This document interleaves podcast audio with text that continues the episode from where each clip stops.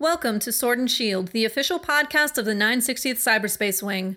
Join us for insight, knowledge, mentorship, and some fun as we discuss relevant topics in and around our wing. Please understand that the views expressed in this podcast are not necessarily the views of the U.S. Air Force nor the Air Force Reserve, and no endorsement of any particular person or business is ever intended.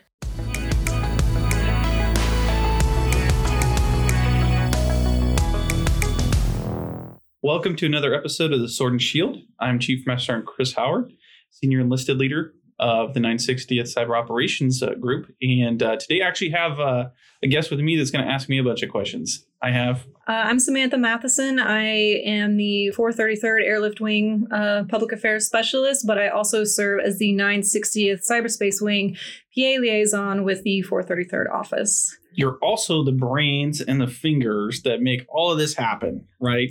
so you're our editor, you're the, the person in charge of all these podcasts. So I wanted to take an opportunity to say thank you for um, the past year's work, right? We've managed to develop a lot of content, we've been able to have a lot of great conversations.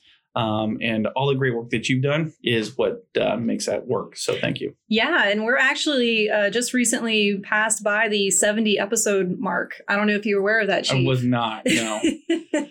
Wow, there's that much of me talking out there. Right well, not just you. I mean, right. Um, Miss Frances Martinez uh, has done quite a few resiliency messages. She you has. know, and of course the boss, right? Yeah, yeah. Of course, Colonel Arridge, and we've had a lot of guests. Some some have been reoccurring, like uh, Casey Arridge, Key Spouse. She's been on quite a few times, and oh, I can't think of anyone else right now. Sorry, but it's all good, right? There's well, there's so much out there now, so it's it's hard to remember everything. Yeah, yeah, and so um, anyway, I just the reason I wanted to have this discussion with you, Chief, and uh, come on board is because I know absolutely nothing really about cyber or the the cyber domain or what what it's really about. I know some things, but I am by no means uh, an expert. Um, I know PA things, but I don't really know cyber. I did not grow up in the cyber world. And sometimes y'all start talking about things and I'm completely lost. It sounds like Greek to me.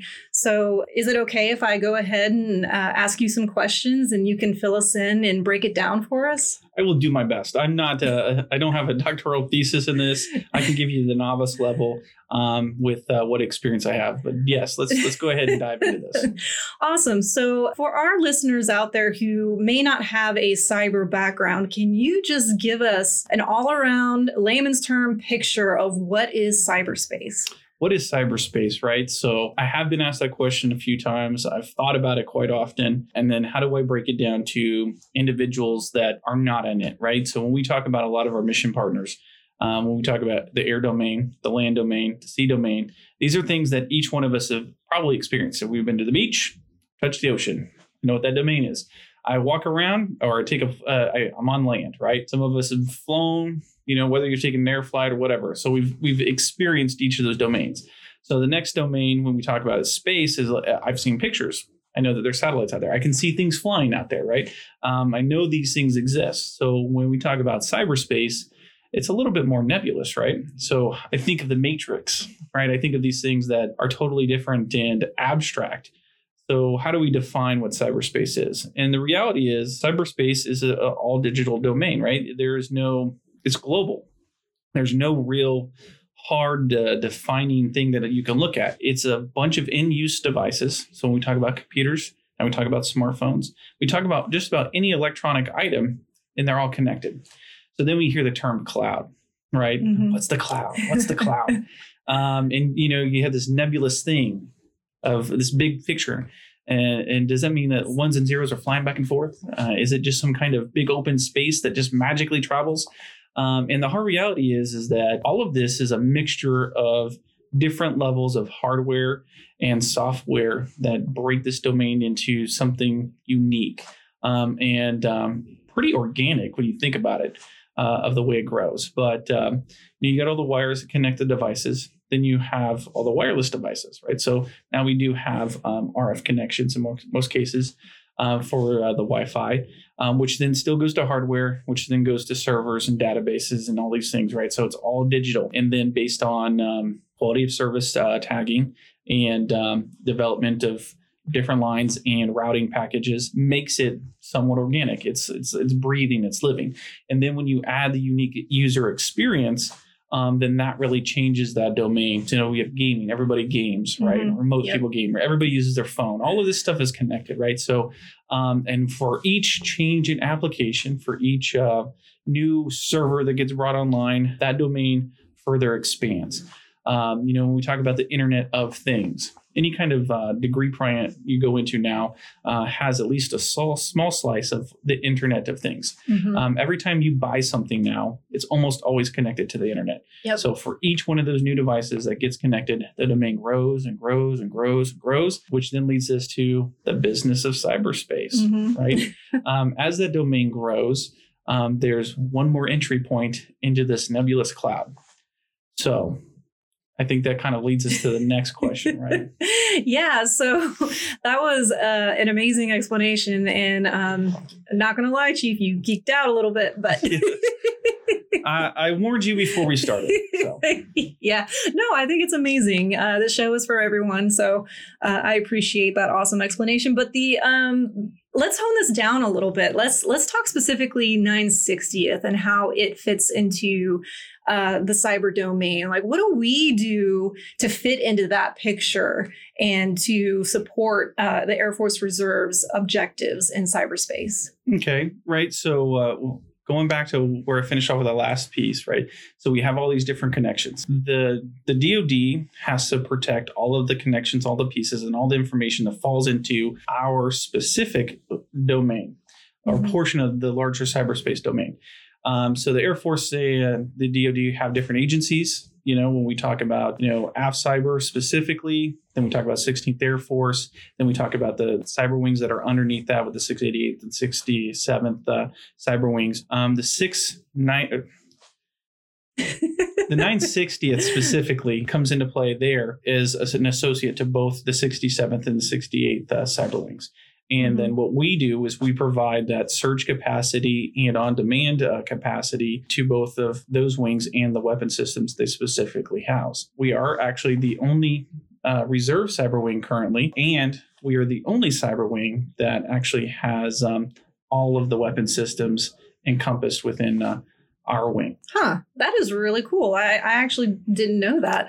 So, um, all the units that we have, uh, each specific unit has its own weapon system. Is that right? For the most part, there are a couple of units that do have similar weapon systems um, that are still associates to individual units, right? But for the most part, yes, we do have a different weapon system for each unit, which is kind of unique, right? And then when you look at the the, the complexity of what that does for a, a wing like this, um, we have geographically separated units, all with the individual mission sets supporting uh, RegAF units, and that's across the whole continental U.S.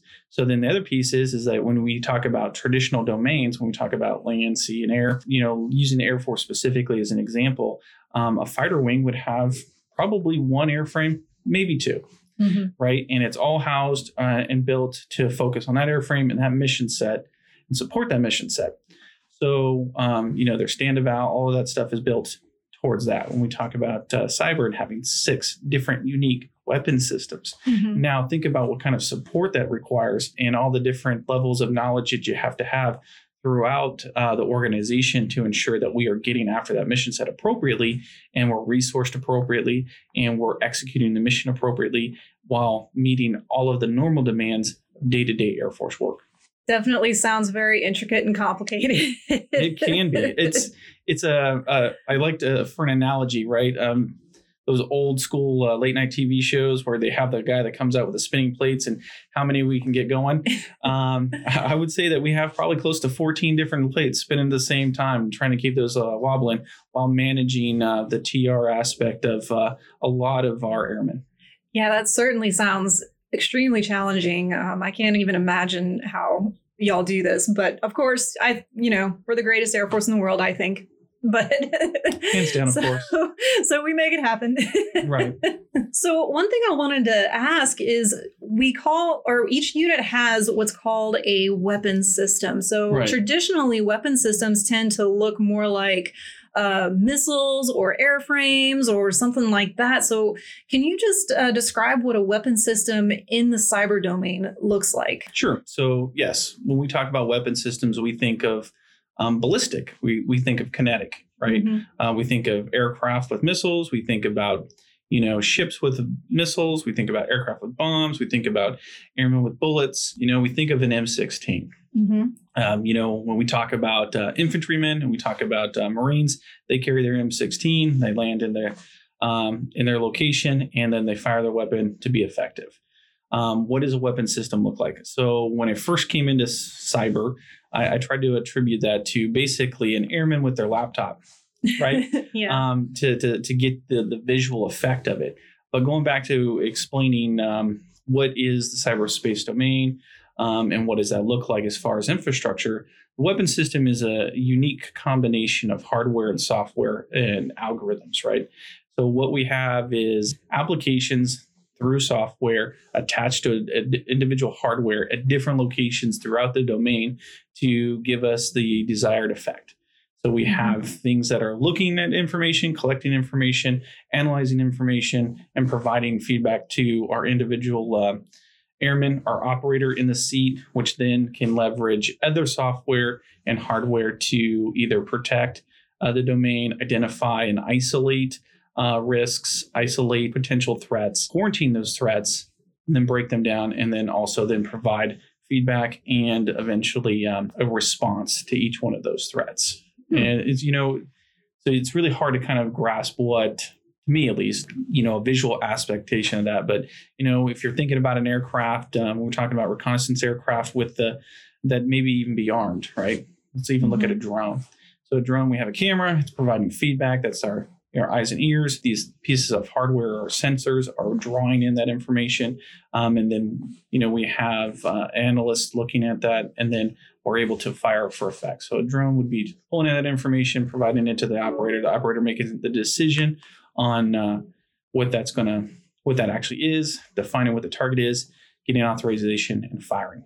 Boom, Mhm. boom, boom. Similar in cyberspace, we have our operator in front of their their device. They're getting information. They're seeing what this looks like. They're uh, analyzing it, making a determination, and then they're able to defend and fire against it. Awesome. So, my understanding, based on everything you just said, is each weapon system is unique depending on the mission set of the unit. Is that correct? Correct. Right. So to go a little bit further, right? Uh, I gave you a very broad term, and I apologize. no, uh, on all weapon systems, but specifically some of the software and specifically some of the hardware that gets used helps define which each and at what level within the domain also defines what that was weapon systems responsible for. So going back to traditional communications, I'm going to geek out for a second and I apologize. Hopefully I don't lose you. Please. Um, you know, there's multiple layers, right? Mhm. um, and there's different gates, right? So communications, uh, you know, your phone and your internet and all that stuff gets co-located into to pipes and and stuff like that. So and you know, bigger pipes just keeps on going. All these Mhm. different streams to large to large pipes, right? So within weapon systems, there are the different layers of those pipes to to see what's going on, defining, being able to peel out, and then do different things at le- different levels, as well as uh, each different weapon system has different applications and software and algorithms um, that all look for specific things, uh, specific threats, and get after that. And I do have to add one more definition, right? When we talk about uh, the cyber domain and the 960th specifically. So 960th is uh, predominantly focused on DCO, which is defensive cyber operations. Mhm. So a lot of this, please take it with a grain of salt, is defensive perspective. We haven't really talked about any of the offensive side of the house, Mhm. um, but that's because 960th is DCO centric. Okay. Yeah, that was a lot. I know. I apologize. I, I'm trying to make it as uh, as uh, exciting as possible, but some of it can be dry. no, it's good. It's good. So, I, I mean, you're learning me something, and that's the whole point of this podcast. Honestly, is you know not just me learning something, but explaining our purpose and reasons for being here um, uh, to our audience as well. You know, Right. so um, I appreciate that uh, geek out moment. No problem. I did warn you again. to be fair. so, uh, from a PA perspective, uh, one of the uh, interesting things I've run into working uh, closely with the 960th is uh, the sensitivity of information and OPSEC concerns. And so, I, I just want to throw this out there, Chief, and you can have your input too. But I know sometimes people think like there isn't a lot of stories that get put out there about cyber and and the extent of what we're doing and how far reaching our impact is.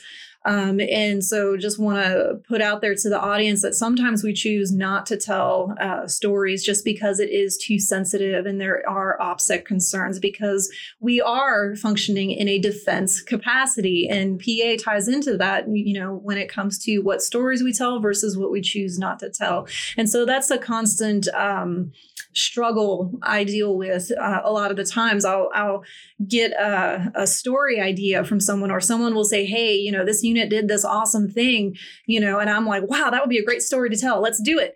And then just for uh, someone to turn around and be like, "That's really sensitive. I don't think that's a good idea." Right. so um, I don't know, Chief, if you have any input on on think, that, but I, I think I, I probably some clarification, right? So I've been working in uh, special programs um, and secure missions for wow, twenty years. You're aging yourself, Chief. yeah, for twenty years, right? Um, so what we're really looking at is not just individual stories; it's the co-location of information quite often, right? Mm-hmm. Um, there are some things that are just flat out we can't share because uh, it would uh, you know, kind of tip our hand to uh, a technique or a, a tactical um, procedure that we might use, um, or maybe it lends itself to give uh, our adversaries an idea of some of our capabilities that we are wanting to to keep uh, tight. Exactly. In some occasions, uh, it's even um, it may be able to allow uh, our adversary to actually attribute um, some things to us specifically, which is not always what we want to do. Mm-hmm. Um, then we talk about specifically within cyberspace and going back to the, all that information floating in the cloud, right? So here's a, a, a large uh, degree of information. And when we talk about um, OPSEC and info, InfoSec, um, we're really trying to keep from all this information to be co-located to give our adversaries a clear picture of what our capabilities are, um, you know, what resources we have, and uh, what we're capable of um, actually doing against them. That information is valuable, right? Because mm-hmm. then they can defend against it, they can find holes in it, um, and it's very important. So when we put all that stuff together in cyberspace, even a small story about movements and or you know new purchases of equipment, or um, maybe what this airman was doing or what location they were doing it in, you know, cyberspace is uh, it's a data trove, right? Mm-hmm. It is just think of it, it, it is a landfill of information, right? That just there. So mm-hmm. if you think about resources, if you had the right kind of tool, the right kind of mining tool, and you go through that landfill, the landfill, you're going to be able to find all kinds of resources. You're going to find all kinds of information. You're going to find all kinds of products. You're going to be able to find all these things that you might be able to use for something else. And mm-hmm. cyberspace kind of does that as well. So all this data is out there, all this information is out there uh, with the right algorithm and um, the right um, searching and, and techniques you could put together a pretty clear picture of what's going on. Mm-hmm. Um, and think about that from an individual perspective. You know, go back to the Internet of Things, all of the things that you have. Your microwave that's now linked. No lie, I looked into that one of those things. Creepy. Um, your your refrigerator. I can find out what's in my refrigerator on an app now. in some cases, right? Um, I can look at cameras in my house. All this stuff, right? So if that's at your level, imagine that from an enterprise level, uh, like the Air Force uh, specifically and how I can grab all that information if it's not encrypted, if it's not secure, and if it's not defended, and what I can tell about an individual mm-hmm. or an organization. Yep, exactly, Chief. I mean, you hit on a lot of excellent points there. It's about not displaying or tipping our hand too much when it comes to patterns, and then also what our adversaries can infer from that information. Right.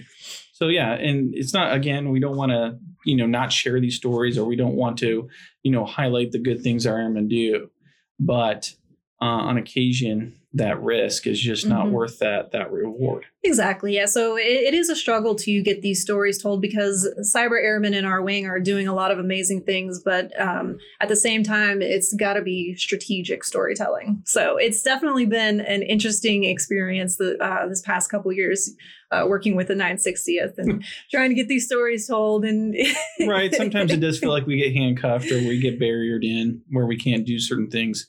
Um, and and sometimes we overuse it too, Yeah. right? But um, you know, it's always in the effort or in the vein of let's make sure we're doing the right thing so that we don't um, give away too much and then put ourselves at a detriment. Yeah, exactly. And you know, I've seen personally seen the reach of this wing and the and the airmen that are working in it and what they've been involved with and everything. And it is way more far reaching than I anticipated when I first came on board. However, again, got to be careful about what stories we tell and how we tell it.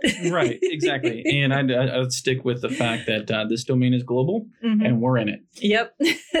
so one last thing I wanted to touch on, uh, Chief, is um, going through and working with the 960th. You know, there's been a lot of discussion about the Great Power Competition. Can you just geek out with us one more time and just kind of explain how we fit into the Great Power Competition that's happening? Right. You know, that is an exciting and scary question all in the same sense, right? Again, we going back to uh, the different domains, right? The way I try to leverage that is is for a nation or even an individual to get into the air domain, quite expensive, right? Billions of dollars, Yeah. right? When we talk about uh, the sea domain, aircraft carriers, billions of dollars. I'm sure you can nickel and dime that down to smaller smaller crafts and different uh, resources even Mhm. land domain, you know, to have that kind of uh, dominance. But the question I have for you is, how much does a laptop cost? In comparison, not that much. A few hundred dollars. Yeah. So the cost of entry into cyber domain is fairly inexpensive. So when we talk about the great power competition, when the we look at how this domain is defined, when we look at the fact that uh, there's so many different entry points, that the domain is constantly growing, uh, the Internet of Things, there's so many different touch points that are now vulnerable, right? Uh, as the expanse of going away from hardwired lands into Wi-Fi networks, you know, and some of those wi- uh, Wi-Fi networks are large, right? You think about a major metropolitan city, um, you think about all of these open spaces. Um, yes, Wi-Fi's can be secure, but I have billions Mhm. with a B Yeah. of potential entry points, and I have a cost of entry so low that you know it's really easy for uh, bang for the buck for a nation, right? So emerging nations or even larger nations. Um, quite often, when we talk about the great power competition, we talk about China, we talk about Russia. You know, to have effects uh, in this domain is is pretty uh, cost effective, right? So when we talk about the Internet of Things again, when we look at all of the different domains that now connect within this domain, right? You have all of these different connections, all the parts and pieces um, that come into play. I think about the supply chain issues we're having today, right Mhm. now. All of these things do end up being connected. Um, look at the um, a couple of the ransomware attacks uh, in the past year. All of these things come to play, right? Mhm. So um, the great power competition and, and how we get involved in that um, is really from a defensive perspective, right? We understand that uh, the threat is real, the threat is uh, out there, and the threat is uh, cost effective uh, for our adversary. What we have to do is ensure that we minimize the amount of vulnerabilities we have, right? So as much as we dislike those annual uh, trainings, right? They're Mhm. there for a reason to give us at least a, a cursory thought of um, some of the uh, the threats that we have. Um, you know, insider threat, actual uh, hardware threats, um, or and even some some unintended threats through phishing, spear phishing, and um, you know some of the link attacks that that occur. Right. yeah. So the whole idea is that if we, as an organization, are um, getting after that, and we are able to thwart our adversaries, whether it's uh, a great uh, nation, you know, a peer nation, Mhm. a near peer nation, or even just a lone wolf, that Mhm. we have most of these uh, threats or these opportunities for them to, to gain access limited and tracked and flagged so that we can then thwart that. So then, as we project out from there, when we talk about offensive campaigns, if our house is secure, right, if our fortress is secure and we have everything here, now then we have we can keep uh, our stuff moving, and now we have to prevent our adversary from doing the same, much mm-hmm. like they do to us, right? So the the crazy part about our domain being global is that yeah, everything's connected. Mm-hmm. One way or another, there's a route somewhere, somehow that most of these things can connect to. So everything uh, has access, everything uh, can be vulnerable, and then it's through a good defensive posture that uh, we can actually uh, be prepped and defend our house so that uh, a we can maintain and keep moving our mission forward while then thwarting our enemy. You know, I can't really get into too many actual details. Yeah. Um, but when it goes to the great power competition, um, and we talk about cyberspace, it's evolving every mm-hmm. minute. We are gaining speed. Uh, the uh, the internet or and uh, the Internet of Things is growing. A new device gets connected every second. Um, or multiple devices per second, and that domain is expanding, which means every new device leads to one more vulnerability, which then also leads to one more thing you kind of have to, you know, ingest in this big piece of data, the data cloud, and then prevent it from being a threat to us specifically. Mm-hmm. Um, and then, of course, uh, building the right algorithms, using uh, artificial intelligence, using good old for, uh, fashioned uh, hard work, mm-hmm. having operators in, in place and making sure that we are, you know, constantly testing and uh, training against those different threats and getting everything prepped. I could get into a lot more details. I can geek out a lot more, long, uh, much longer on that, mm-hmm. but I don't want to lose lose people uh, too far into that. Um, I just can only emphasize the fact that we as individuals do take technology for granted at times.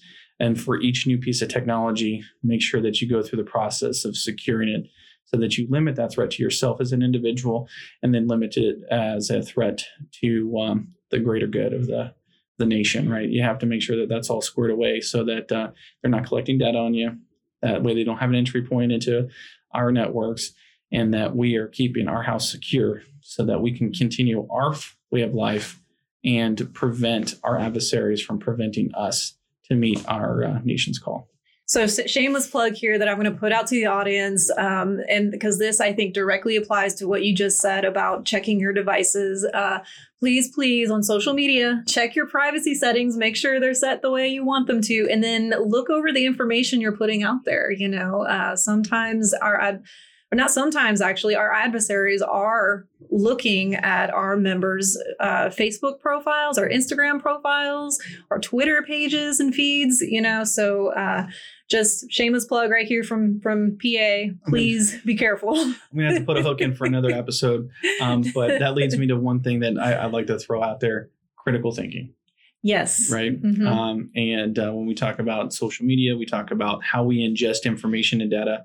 Is making sure that we are critically looking at what is being presented to us, how it's being presented to us, and then also making sure that we are validating sources and validating the information and not just um, ingesting blindly. This is you got to yes. look at this as a fine meal, not as a Big mm-hmm. Mac. Yeah, you're just gonna swallow and go, right? yeah, there's some, there's definitely some nonsense I've seen out on in Facebook land. You know, not right. gonna lie, and then you know I've known people who've completely bought into it, and it's not even realistic. It's like, do these people science?